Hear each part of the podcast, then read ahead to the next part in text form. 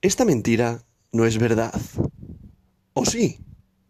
Hoy domingo 29 de enero del año 2023, os voy a tratar un tema que por suerte o por desgracia, que depende, porque hay mucha gente que al final eh, resulta está gracioso y a otros pues al final que lo pasan bastante mal, va muy hilado con el tema de las inversiones, del día a día, de, aquella gente que se dedica a lo comercial y a lo no comercial, sino aquellas personas que al final sufren mucho estrés en su día a día, o sobre todo hilándolo un poco con el tema de, de este podcast, o del tema que más trato en este podcast, que al final son las inversiones, las criptomonedas, los mercados tradicionales, pues mucha gente que sobre todo que está comenzando, lleva un tiempo o, sobre, o se sobreapalanca en sus inversiones, le produce estrés. Y por consiguiente, ¿qué es lo que le produce? Una pérdida de cabello. Es decir, ¿por qué nos quedamos calvos? Este tema le quería traer hoy porque me pareció gracioso, sobre todo en el día de ayer, tomando unas cervezas, pues al final, joder, la gente te dice, ostras, te estás quedando calvo, eso es que está pasando mucho estrés. Que me lo suelen decir a mí bastantes, en bastantes ocasiones, es decir, al final el frontal, lo que es la frente, te va creciendo y el pelo te va menguando. Y bueno, es un tema curioso y me gustaría hacer un episodio en el día de hoy, sobre todo contando el por qué, por qué nos quedamos calvos. Pues bueno, he estado haciendo un análisis y os traigo lo siguiente el 70% de los hombres y el 40% de las mujeres en el planeta Tierra compartimos una característica en común, que en algún momento de nuestras vidas comenzaremos todos a perder cabello. Pero ¿cómo? ¿Cómo es que tanta gente en el mundo sufre este problema? ¿Por qué nos quedamos calvos? Pues la pérdida de cabello es causada en el 95% de los casos por una afección hereditaria llamada alopecia androgénica en la cual la interacción entre los factores hormonales y la predisposición genética causa un adelgazamiento gradual y progresivo del cabello, que en los hombres se desarrolla principalmente en el área frontal, los temples y en el llamado vértex, o como todos lo conocemos, la coronilla. Mientras que en las mujeres casi siempre se distribuye de una manera uniforme a lo largo de la parte superior de la cabeza. La causa principal de este tipo de calvicie es una alta sensibilidad a los efectos de la dihidrotestosterona, o conocida como la DHT, una hormona derivada de la testosterona, ambas normalmente producidas en el organismo de hombres y de mujeres.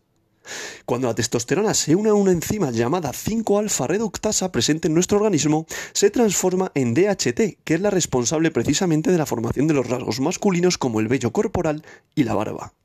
pero que en algunos casos también puede influir en la degeneración del cabello. Te explico cómo.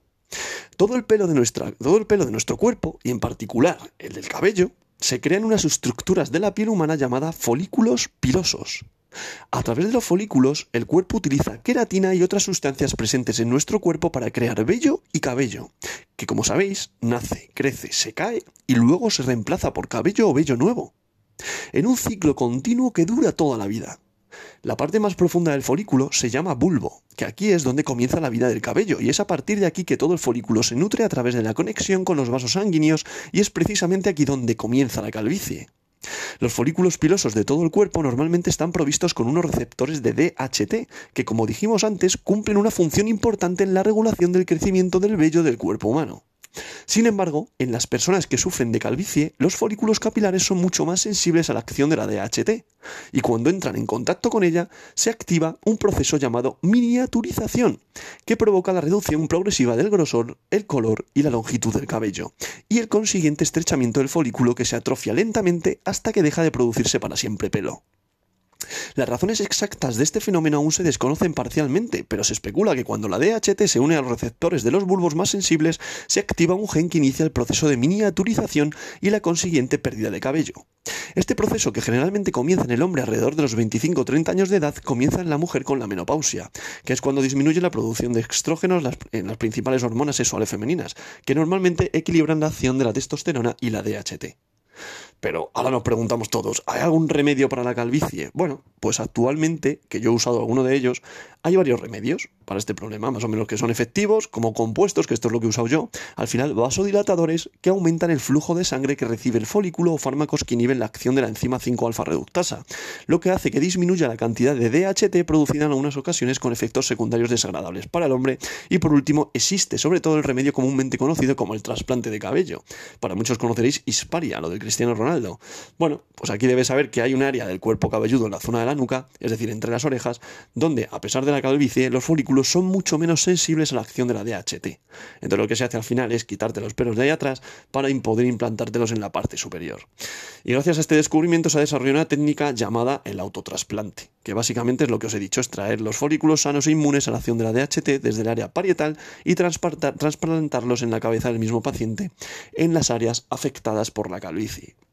Bueno, en resumen, al final era un tema bastante curioso que me gustaba traeros, sobre todo para aquellas personas que no conozcáis esto, que bueno, suene, pero que nunca os, ha interesado, pues que sepáis que al final también en las inversiones, en aquellos trabajos en los que hay un estrés frecuente, es muy importante tener en consideración que todo se basa en la salud. Es decir, antes de ponerte a hacer determinadas acciones tienes que tener en cuenta que no te afecte a la salud. Y sobre todo, cuando llevas un tiempo ya en esto y ves que vas perdiendo eh, pelo, que tengas también, eh, o que sepas más bien cuál es el motivo de esta pérdida de cabello, ¿vale? Entonces, bueno,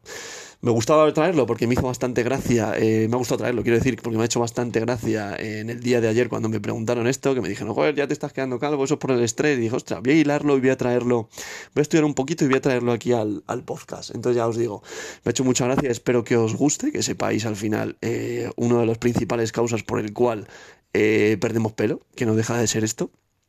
y que también lo podéis hilar con este, que tengáis mucho cuidado porque al final eh, lo que nos puede las inversiones, los mercados, las criptos es quitaros la salud, ¿vale? Así que nada, como siempre digo, esta verdad de hoy no es mentira.